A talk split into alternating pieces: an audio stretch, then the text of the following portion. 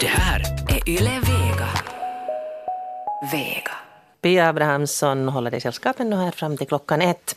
Och som jag konstaterade tidigare i morse idag så fladdrade flaggorna när jag körde in till stan. Och vi firar faktiskt då, vi flaggar för en kvinna, Minna Kant. Och vi flaggar också för jämställdheten. Minna Kant levde 1844 till 1897. Hon var den första framstående kvinnliga författaren i Finland. Hon skrev noveller, kortromaner och dramatik. Och hennes skådespel väckte en hel massa känslor. Hon lyfte upp samhällsförhållanden som inte var så trevliga att titta på. Och gamla gubbarna tyckte då att hon sådde split istället för att skapa endräkt.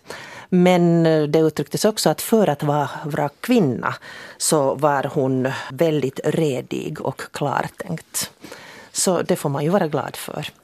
Med mig har jag två kvinnor. Den ena är författare också. Johanna Holmström, välkommen. Tack så mycket. Eh, en ny spännande roman har just blivit färdig, kommer tyvärr ut först på hösten. Men den behandlar också kvinnoöden. Jo, den handlar om eh, mentala störningar hos kvinnor, bortglömda kvinnor. Röster som vi kanske inte hör så mycket. Själö. Eh, själ, själö och själös mörka historia men um, sedd från uh, patienternas och vårdarnas synvinkel. Mm, och Själö var då en, eller är en holme dit man då tidigare förde bort kvinnor som ansågs på något sätt vara opassliga och det behövdes inte så där jättemycket till det.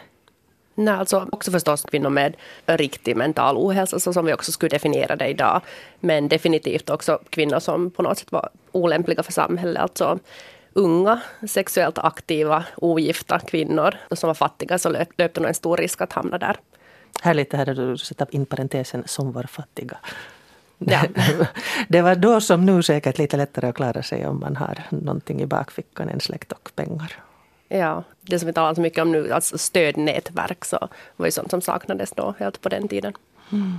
Men du beskriver ofta kvinnor i ditt författarskap. Jo, jag tycker för mig att, att det är lättare att relatera helt enkelt. Att det, jag utgår från, från min egen kropp på ett sätt. Liksom från min egen erfarenhet. Och um, jag, tror, alltså, jag skriver ju också om män och jag tror att jag skulle kunna skriva en, en manlig huvudperson. Men då skulle jag nog hela tiden fundera på att jag liksom Gör jag nu det här rätt? Det behöver jag inte fundera på tycker jag själv när jag skriver om kvinnliga karaktärer som liknar mig. Men jag kan inte säga, jag har ju ingen manlig erfarenhet. Jag, jag vet inte hur det känns att gå omkring i den här världen och vara, vara man. Så där ska jag nog känna att, att det är någonting främmande. Mm. Anna Dönsberg är en kollega här med mig i studion. Du läser massor, massor, massor med böcker. Ja, det blir nog ganska mycket, men kanske ändå inte riktigt så mycket som man skulle tro. Jag kan ju säga att i fjol på skoj så skrev jag upp dem som jag hade läst. Jag tror att jag kanske har missat någon och jag kom upp till sådär 84 böcker. Det borde kanske vara 90, jag misstänker att någon fattas. Och till min förvåning så märkte jag när jag sen började titta på den listan att 63 av dem är skrivna av kvinnor. Och det här var inte ett medvetet val, utan jag har nog helt enkelt gått och tagit böcker enligt aktualitet eller tema. Så jag kanske är lite biased som engelsmännen säger, jag vet inte. Mm. Men, men okej, till saken hör alltså att jag, att jag skriver ganska mycket om barnlitteratur. Och då blir det lätt kvinnliga författare. Mm, vi ska höra Maria Turchaninov här senare i programmet som då också skriver för barn och unga och konstaterar samma som du att här i Finland speciellt så är det ju oftast åtminstone på svenskt håll kvinnor som skriver för barn. Men vad tror ni Johanna och, och Anna? Um, kvinnligt författarskap, avviker det från ett manligt författarskap och i så fall hur och varför?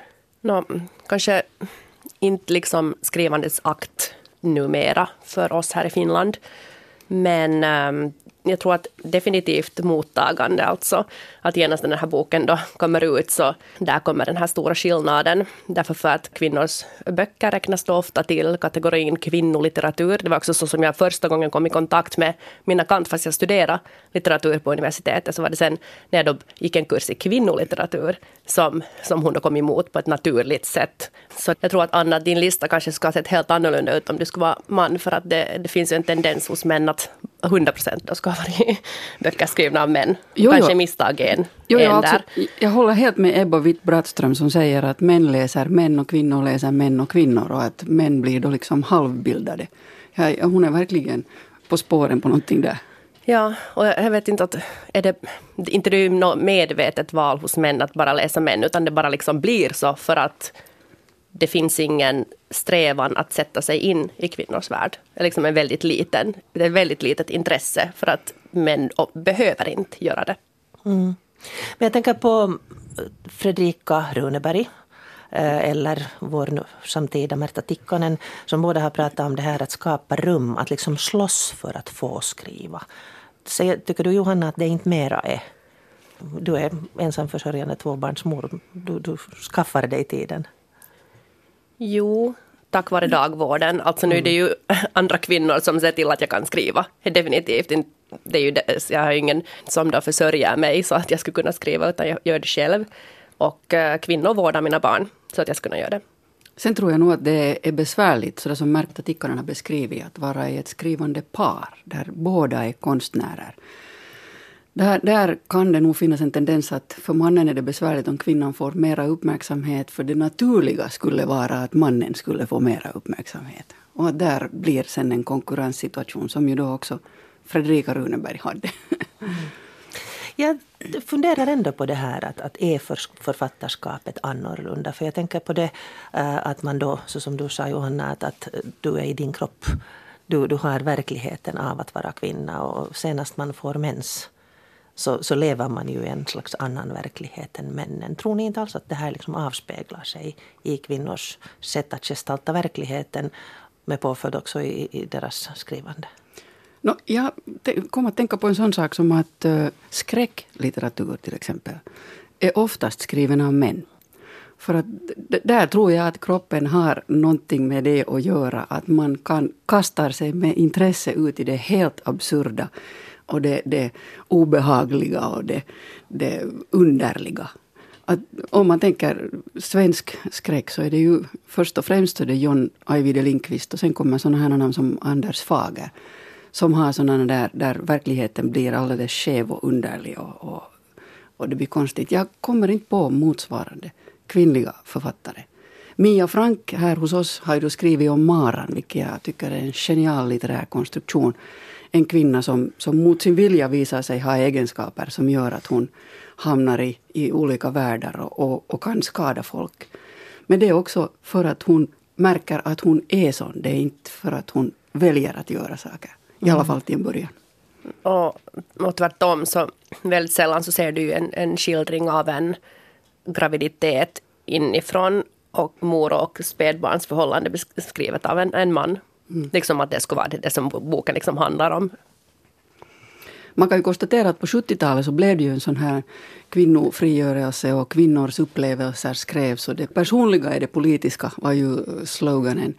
Och den, den litteraturgenren den drabbades av en riktig backlash på 80-talet då den här textkritiska rörelsen kom fram. Alltså det var män som, som intellektualiserade det, det hela verkligt eh, till sin spets så att säga. Och då plötsligt blev det ännu tydligare och mera slaget i betong det här att, att en, vad en människa upplever är ofta vad en man upplever. Att om en kvinna skildrar sitt liv, om det finns familj, om det finns barn, så är det oh, så tråkigt. Och det är mm. sånt där som är skrivet i mjölk och nej, usch, det vill ju ingen vanlig människa läsa. Men samtidigt så kom Knausgård och gjorde det som kvinnor har gjort en, liksom, hur länge som helst. Sen blev han hyllad som att det här är en så nydanande när han beskrev sin babyrytmiken och, och den där hemmapappa-tillvaron. Och nu var det så att åh, strålande, ett geni. Och, jo, jo. Samtidigt gjorde han bara det som, som kvinnor förringats för att göra. Jo, jo men han, han beskriver ju också den här ambivalensen och det var på, på något sätt det som, som man tog tag i. Och det är ju väldigt mycket också kvinnor som läser Knausgård. Men det här är också en, en, en um, litteraturgenre där man kan konstatera att det är en skillnad. Om man tänker Lars Norén har gett ut sina, det är väl tre vid det här laget, det är sådana bibeltjocka böcker med prasseltunna blad som man kan ägna år åt att läsa igenom. Och sen jämför man mottagande av Agneta Klingspors dagböcker 1962 till 92. Hon möttes av mycket ifrågasättande och får man vara så där sexuellt aktiv och jaså, det här passar sig nog inte riktigt. Men han då kan baktala kollegor fritt fram om man tycker att det är bra litteratur. Man ifrågasätter inte så mycket att vad han tar för plats och vad han tar för rättigheter att döma andra. Mm. Det här att ta plats, jag tänker på just Ebba Vår som, som då gick in i en litterär diskussion så det, det att hon är kvinna, tror ni att det färgar av sig på hur hon uppfattades? Jag vet inte egentligen. Det är ju förstås det att hon släpper ju inte i sin argumentering någonsin det här feministiska perspektivet. Och det gör ju att om du uppfattar det som provocerande så är hon ju redan från början en provocerande person. Och så trivs hon ju i debatt eh, hetluften. Det är jättesvårt att slå henne på fingrarna med kunskap. Hon är ju ändå professor i nordisk litteratur här vid Helsingfors universitet. Så det finns mycket som gör att, att det kan vara svårt att lyssna till vad hon säger mm. sådär på riktigt. Men det här feministiska perspektivet, om vi går senare in på det här Madame Bovary och romanerna och relationerna. Men till exempel i, i dina böcker Johanna så, så tycker jag mig åtminstone läsa in ett feministiskt perspektiv. Men det är, ju, det är inte någonting som jag skriver så att jag sitter hemma och tänker att nej, nu ska jag, nu ska jag vara så feministisk som möjligt. Den enda bok som jag skrivit som jag tänkte att skulle vara kanske liksom en någon slags inkörsport till, till feminism för yngre kvinnor är då Asfaltsänglar. Och det var den enda som jag liksom på något sätt läste på om den tematiken och det ämnet. Så det också mitt eget feministiska uppvaknande som kom ganska sent, liksom först när jag var 27 och gick genom en skilsmässa. Där, där hade det också att, att göra med den saken. Men inte, alltså jag, jag tycker inte att det blir blir det feministiskt bara för att jag sitter och skriver om kvinnor? Liksom, är det det som och deras eh, för fram dem, ger åt dem en röst, låter dem ta plats som vi har talat om? Blir det då per automatik feministiskt? Varför kan det inte bara vara allmänmänskligt? Varför kan det inte vara naturligt redan nu att ingen ens reflekterar över det? Det är det som jag funderar på mera. Mm. Jag tycker det, det, det du säger är hemskt viktigt att man automatiskt läser in. Om, om man läser om kvinnor som tar plats så läser man in en feminism i det. Ja, alltså jag pratade om min deckare Hush Baby, alltså min thriller. Och så berättade jag att han hade en kvinnlig huvudperson och att eh, alla de eh, brottslingarna i boken är, är, kvinnor och männen egentligen är en ganska biroll. Och genast frågade hon är det en feministisk thriller? och det hade jag ju inte ens tänkt på alltså. Orsaken till att jag skrev en kvinnlig huvudperson var att jag tycker att de, det oftast är manliga huvudpersoner och tänkte att varför, varför inte då en, en kvinnlig huvudperson som inte är en, en detektiv? Mm. Lena Lehtolainen skriver ju den här serien om Maria Kallio. Och då jag läste om henne så berättade hon att hon då först studerade men att hon kopplade av med deckare. Och hon blev sen förvånad över att eh, ingen finländsk författare hade skapat en fiktiv kvinnlig polis. Varpå hon då skapade Maria Kallio och Maria Kallio har levt ganska långt liv redan nu vid det här laget. Men det där, eh, många nordiska kvinnliga författare, varför säger jag det? Många nordiska författare som då råkar också vara kvinnor, så har ju sedan flera år tillbaka kvinnliga huvudpersoner, kvinnliga poliser eller sådana som, jag tittar på en filmatisering av Camilla Läckbergs Havet ger, havet tar igår. Där är då huvudpersonen författare men gift med en polis. Men, men det är ändå liksom en, en lite annorlunda skildring tycker jag hos många kvinnliga. Men, alltså deras, de här poliserna är lite annorlunda. På vilket sätt då? Nu blir jag nyfiken. det, jag insåg själv, vi pratade med en kollega om det, att, att, för hon sa det också att, att hon läser, hon, hon märker att hon läser gärna böcker skrivna av kvinnor. Och jag insåg att, att då jag är en deckarslukare så det är just de här nordiska, jag vet inte, ska man kalla dem unga medelålders kvinnliga deckarförfattare som jag slukar. Och, och, jag började fundera på att, jag, jag uppfattade kanske att det handlar om relationer. Att det, handlar, det är inte liksom hudanit. Att visst, jo, blod och fruktansvärda bestialiteter men, men samtidigt har de problem med pojkvännen och, och byter kar och för barnen till dagis och besvärliga svärmödrar och de utvecklas liksom via de här böckerna. Man följer med deras liv. Mm. Alltså jag tycker att din hushbaby Johanna, är ett alldeles utmärkt exempel på det att, att nu börjar det ju äntligen dyka upp lite deckare också i Svenskfinland och då skrivs de av just sådana som Johanna Holmström och Karin Erlandsson, Eva Frans. Och då är de ofta så att säga verktyg för att belysa någonting som sker i samhället. Karin Erlandssons missdåd den äh, utspelar sig i Nykarleby på 90-talet. Då är det en kvinnlig präst som möter mycket motstånd. Och, och själva det här mordet, det blir egentligen bara en, en, någonting som får igång eh, berättelsen så att säga. Men det är inte den centrala punkten. Och också i Hush Baby så har du ju en, en helt nätverk av kriminalitet så att säga. Som den här huvudpersonen din sen så småningom får fram. Utan att hon egentligen har kommit dit för att lösa någonting. Mm. Så, att, så att det är ju det som är deckarens liksom, goda sidor, Det är därför man läser deckare, tänker jag mig ofta. Den säger någonting om det samhälle vi lever i. Mm, du tog upp det här om att kvinnliga deckarfattare också har med där liksom familjelivet och att ha små barn och vara mamma samtidigt som då, då den här huvudpersonen löser brott. Och det verkar vara så liksom att på något sätt verkar män fortfarande i dagens samhälle ha en lustig förmåga att fullständigt liksom lösgöra sin tillvaro från familjen fast de har en och bara liksom vara utåt sett aktiva som det som de gör och inte liksom förankrade. Att de kan helt på ett sätt välja bort familjen fast de ändå har den kvar. Också men, i en bok. Men, också i en bok. Men kvinnor på något sätt, liksom, vi, vi har inte den möjligheten eftersom det är vi som för, fysiskt liksom föder där, den där ungen till världen.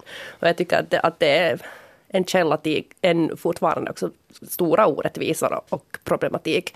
Och det är kanske också det som gör att de, den här familjen finns närvarande i de kvinnliga deckarförfattarnas böcker för att kvinnor lösgör sig fortfarande inte helt från sin familj. Och varför skulle de egentligen? Varför gör de här papporna det? Jag förstår, det förstår jag inte hur du kan. Hur kan du som pappa bara liksom leva två separata liv där din familj är en bråkdel av det som du gör? Mm sitta nedsupen vid ett skrivbord och titta när siluetten av brösten syns i dörröppningen när den stackars olyckliga kvinnliga klienten uppenbarar sig. Jag gick på en eh, kvinnolitteraturkurs jag också i, under min tid och vi skrev om en deckare så att vi bytte ut hon mot han och det blev ganska absurt.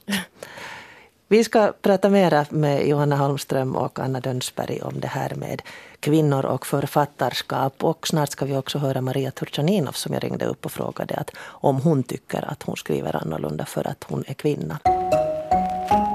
Jag har ställt mig den frågan på något sätt för att andra påpekar det på olika sätt, direkt eller indirekt, så har jag börjat fundera över det kanske mer och mer.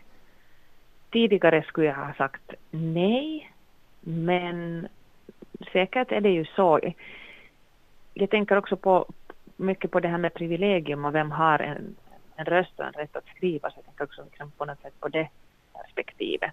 Att jag som kvinna i Finland till exempel kan få skriva medan jag inte skulle få göra det i andra länder nödvändigtvis. Du har ju också valt att i dina böcker ha väldigt starka kvinnogestalter som då, ska vi säga huvudpersoner. Tror du att det skulle vara möjligt för en man att kunna beskriva kvinnor på samma sätt som du gör? Det tror jag absolut, men han skulle inte, tror jag nödvändigtvis, få frågan på samma sätt. Och sen är det ju det att skulle han eller jag skriva om män så skulle de aldrig beskrivas som starka. Utan då skulle de beskrivas som något annat, intressanta, komplexa, eh, realistiska. Att ordet stark användes nästan aldrig om en manlig karaktär i en bok. Och jag har tidigare också skrivit om att jag reagerar på att mina böcker till exempel finns sorterade i bibliotekssystem eh, enligt i kategorin starka flickor. Och det finns ingen kategori för starka pojkar i biblioteken. Där ligger en grundläggande skillnad. Men ja, jag tror absolut att män, en manlig författare skulle kunna skriva om kvinnor så som jag gör. Och jag hoppas att jag, om jag har lust och vill, eh, kan skriva om män precis som en manlig författare skulle kunna göra. För min grundtes är ju ändå att vi är människor och att det är det viktigaste. Inte att vi på något sätt skulle definieras utgående från vårt kön utan från vem vi är. Hur vi har vuxit upp, våra förutsättningar på olika sätt. Där tog du mig på soffan till exempel för att nu när du säger det att inte skulle jag ju fråga att du skriver om starka män. Nej. Så redan där så visar ju att, att vi, vi har ännu en, en hel massa gammalt tänkande i oss. Jag funderar jo. på fantasy-genren. Nu vet jag själv att jag har hittat just ska vi säga starka kvinnliga förebilder i fantasyn som jag inte har kanske hittat uh, lika lättillgängligt i annan litteratur. Kanske det säger mer om mig än om litteraturen. Men tror du att, att uh, jag menar man talar om girl power i poppen. Mm. Och tror du att liksom ungdomsböcker, fantasyböcker kan vidarebefordra någon slags girl power? Jag tror att fantasy och science fiction, fiction som genrer har ofta gått i bräschen för allt möjligt.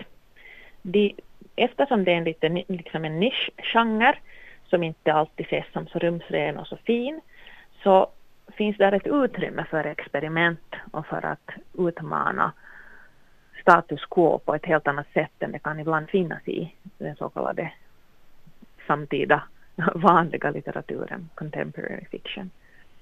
Eh, så att jag tror att i, att i fantasy så har, har till exempel just, ska vi säga istället komplexa kvinnoporträtt funnits eh, och nu börjar det hända saker i science fiction och fantasy med till exempel just hur kön beskrivs överhuvudtaget, hur människor med en annan hudfärg än den vita får ta plats äh, och hur vi porträtteras och vem som får skriva de berättelserna också.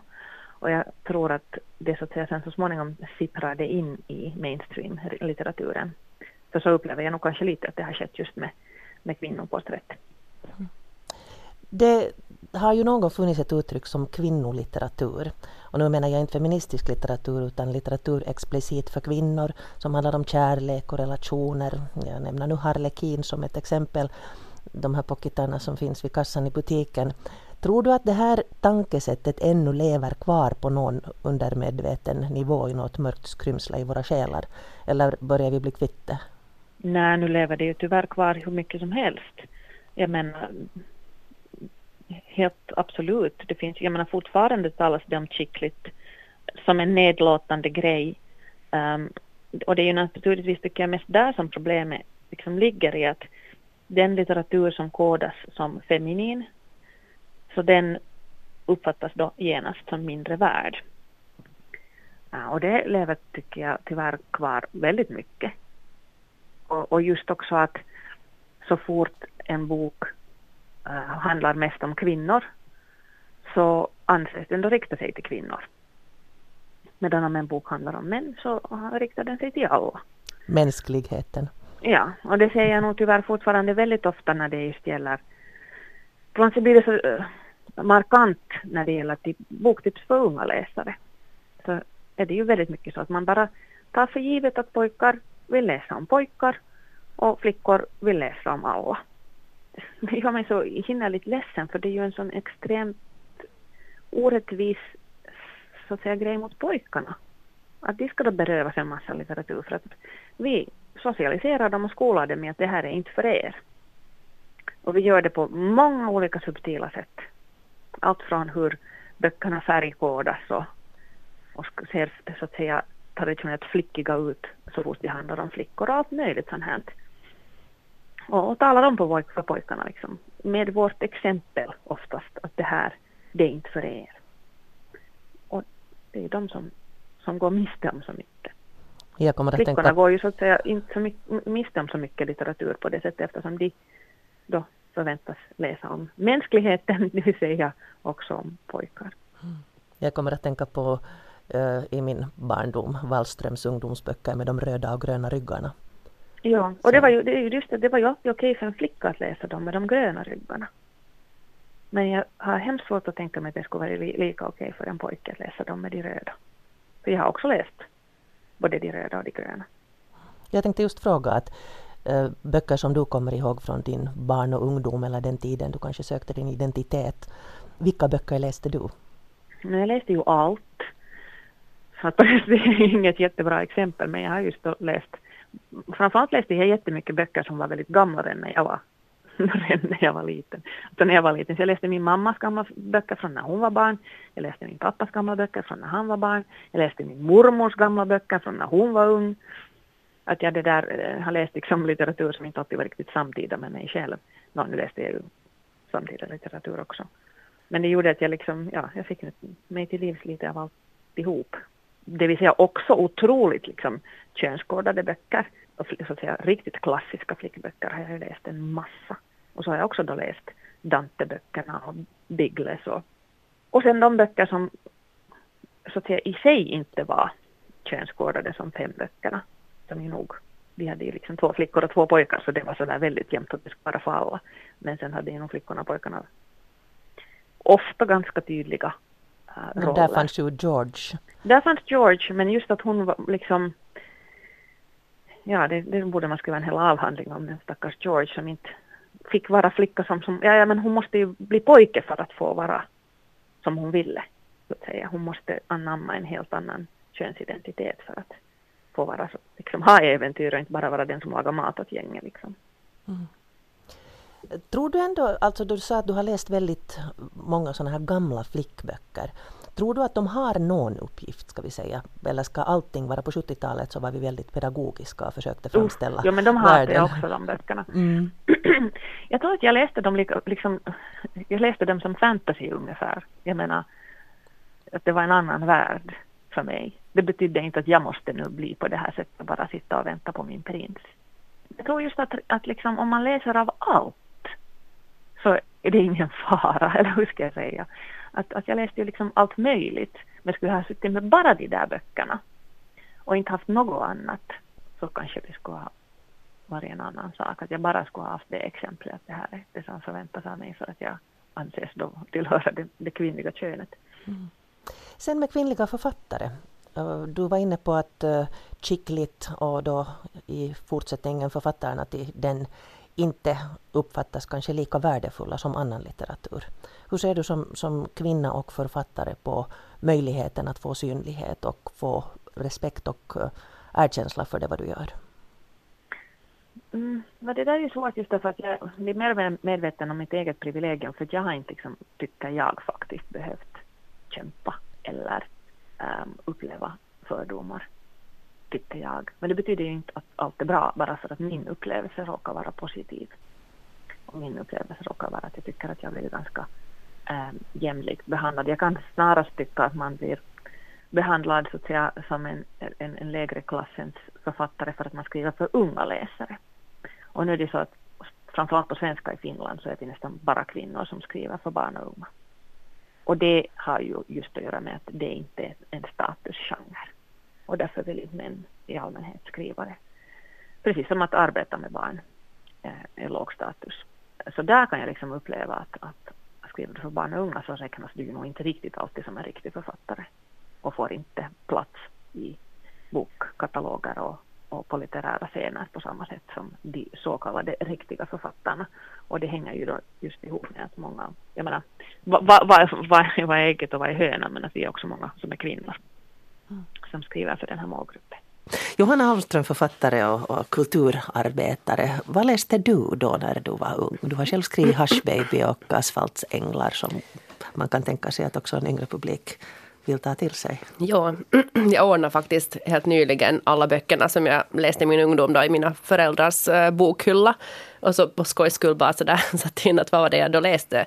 Så jag hade alltså ett foto av eh, bara Stephen King, en hel lång rad, och sen Alistair MacLean som också är en sån där ganska, alltså, eh, så det var då de och sen förstås också en massa böcker skrivna av, av kvinnor. Att min mamma var med i bok, bokklubben och eh, jag läste då allt som hon beställde hem som inte alls var då för min egen så här 13, 14, 12 till och med när jag började läsa dem. Så, så det läste jag sen min pappas gamla äventyrsböcker och ganska liknande erfarenhet som Maria hade. Mm. Fanns det då när du växte upp någon sån här flickbok så att säga som påverkar, jag tänker på Lotta Lotta-serien till exempel Merrivik som säkert påverkar ja. en generation flickor. Tvillingarna och Kitty-böckerna. Mm. Men de läste jag ju bara sådär med en fnysning egentligen för av någon orsak. Jag vet inte vad på något sätt intresserar. Jag läste dem men det intresserar inte mig hemskt mycket. Hur är det med dig Anna Dönsberg? Mm. Är du, är du det där Kitty-generation eller Lotta-generation? Jag är Kitty-generationen, ja. Jag läste Kitty och det var ju det med dem att de var ju ganska varierande för det var ju olika författare som, som hade stått bakom det. Och, um, och sen Alistair MacLean, jag menar vem har nu hört om honom sen dess, men nu läste man nu honom. Jag också. Ja, vi hade en bokbuss som, som stannade precis vid dörren, så en gång i månaden så, så rejda jag den ungefär och bar hem en halv meter böcker. Men men det finns alltså, så efteråt när jag har tänkt så är det ju jättestor skillnad på de här om vi då kallar dem rödryggade och grönryggade. För de här rödryggade med Kitty och Annie på Grönkulla och alla de här. De, där, där är huvudpersonen äh, på något sätt alltid... Hon strävar till ädelmod, godhet, hänsyn, klokhet. Det, det är hennes personlighet som, som på något sätt blir bättre eller visar sig vara värt. Hon är av det rätta virke. Medan då de här pojkböckerna, där ställs den unga huvudpersonen inför någon uppgift och, och han ska klara det med mod och frimodighet och djärvhet. Huruvida han är av det rätta virket i övrigt när det gäller hänsyn till andra människor är inte så viktigt utan han ska klara den här uppgiften. Så på något sätt så tycker jag att det finns en sån här tanke i, i de här flick och pojkböckerna som, som, som i och för sig är det ju inget fel på att på att man ska ta hänsyn till andra människor och man ska vara modig och försvara de mindre och så här. Men det är nog viktigare för flickor än på, för pojkar på något sätt tycker jag. Har, det, har du Johanna samma erfarenhet? Kommer du ihåg något sånt här? Ja, alltså jag var ju en pojkflicka. um, och det var ju kanske en orsak till att jag sen då fnyste sådär åt tvillingarna och inte alls kunde identifiera mig med deras själsliv och deras problematik. Utan jag då hellre läste böcker som var då meningen för pojkar. Supposedly meningen. Mm. Mm. Jag drar faktiskt paralleller till det som vi pratade om här innan Maria, det här med, med deckare. Med det där Eh, kvinnan som har familjen och dagvården och försöker hjälpa de utsatta och, och bekämpar brott därför för att det är illa mot den svaga och som, eh, som då som sagt inte kan, kan klippa bort familjen medan någon Harry Hole äh, blir nedskjuten och stiger upp som i en serietidning och, och det där far vidare med 15 hål i kroppen. Är det där samma parallell att, att besegrar ondskan som en slags vinnare och inte det här att bli en bättre människa och skapa en bättre värld? No, resultatet är det som räknas så att säga. Det är inte Harry Holes hänsynsfulla mm, registrerande av omgivningens signaler som gör att den onda ligger i blodslamsor utan det är helt enkelt för att han gör jobbet. Och han behöver inte fundera att såg det här nu snyggt ut eller gick det enligt lagen. Medan, medan kvinnliga deckare oftare följer reglerna på något sätt och också noterar saker mera med, med intuition och uppmärksamhet av vad som händer omkring. De börjar inte genast plocka fram vapnet. De gör det bara oftast i självförsvar. Nu så, generaliserar jag. Så har vi ju Lisbeth Salander då. Um, som är det där, men det måste ju ha skett ett fruktansvärt sexuellt trauma för att, hon, för att få igång henne då. Att det är ju en hämnd som driver henne. Så det är ju inte bara så där att hon bestämde sig en dag för att allt var fint. Och, men nu ska jag gå ut och, det där, och liksom se till att folk äh, bunta ihop folk och slamsa dem för att för att uh, skipa rättvisa. Ja, nej, nej, hon har ett motiv. Ett, ett, liksom ett motiv vi inte kan säga någonting emot för hon har blivit så illa behandlad. Kanske Harry Holle också har blivit det så uh, Madame Bovary, uh, Gustave Flauberts roman, där då Eh, madammen blev förstörd av att hon läste romaner och hon började inbilla sig att livet skulle vara så mycket trevligare än, än det var på riktigt. Hur hon blev, hennes lilla huvud blev alldeles virrigt av alla dessa romaner hon läste. Um, kvinnolitteratur, vi var inne på det lite här med Maria uh, chicklit um, som inte får så väldigt stor respekt. Ser ni ännu spår av det här då? Alltså vi har Harlekin-romanerna där utanför kassan och de slukas ju. Det, det, är ju det är så att Harlekin-romanerna är ju på sätt och vis alltså ett format. Det, man, om man vänder sig till en Harlekin-roman så vill man få det man är ute efter. De är ju, det är ju en grupp människor som skriver det. Det är både män och kvinnor och, och, och de är skrivna så att, att antalet vikningar så att säga blir det rätta. De, ska, de har ett format. Så, så egentligen kan man inte riktigt... De, de, jag ser dem lite som sin egen genre.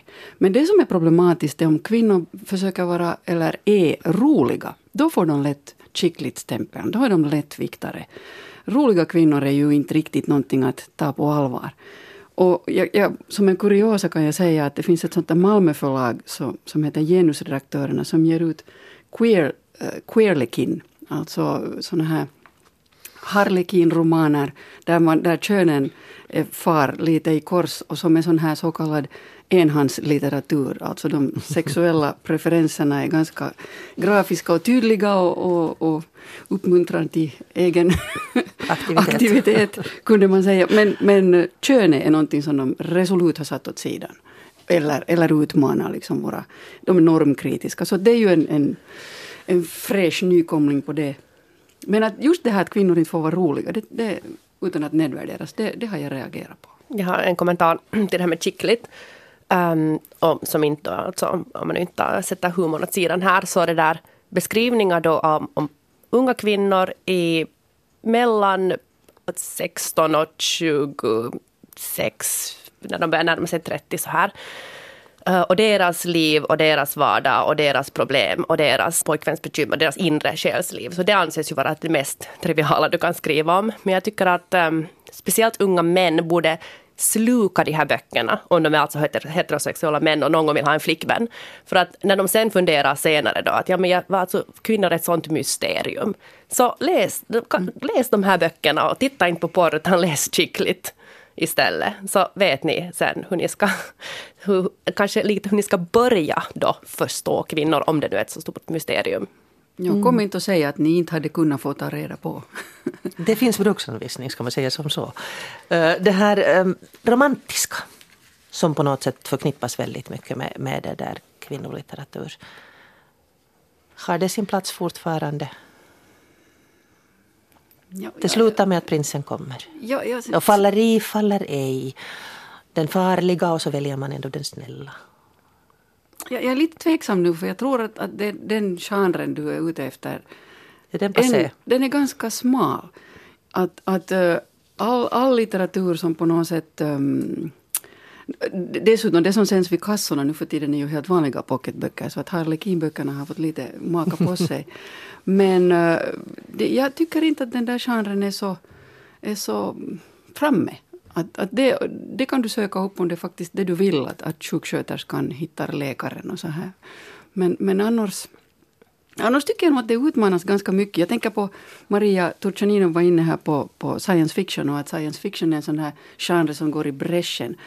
Och då kommer jag att tänka på Ursula K. Le Guins bok från 1969, Mörkrets vänstra hand. Där hon på något sätt eh, börja med det här med feministisk science fiction. För där finns det en etnolog, Jenny Ai, som besöker istidsplaneten Gethen med ett eh, ekumenens uppdrag så att säga. Han ska ta reda på hur de här invånarna lever och de lever mycket främmande för honom för de är androgyna. Och jag läste den här boken på finska. Så att det tog mig jättelänge, eller det tog mig ända till slutet att förstå att, att den här etnologen var en man. För att alla människor var så att säga beskrivna hen. könlösa. Ja. ja, det var före hen hade funnits. Nu kanske man skulle skriva det som en, som en hen. Men, men så att det har nog det är nog liksom andra genrer än det romantiska du måste gå till om du vill på något sätt få in andra vinklar i, vinklingar mm. i det här.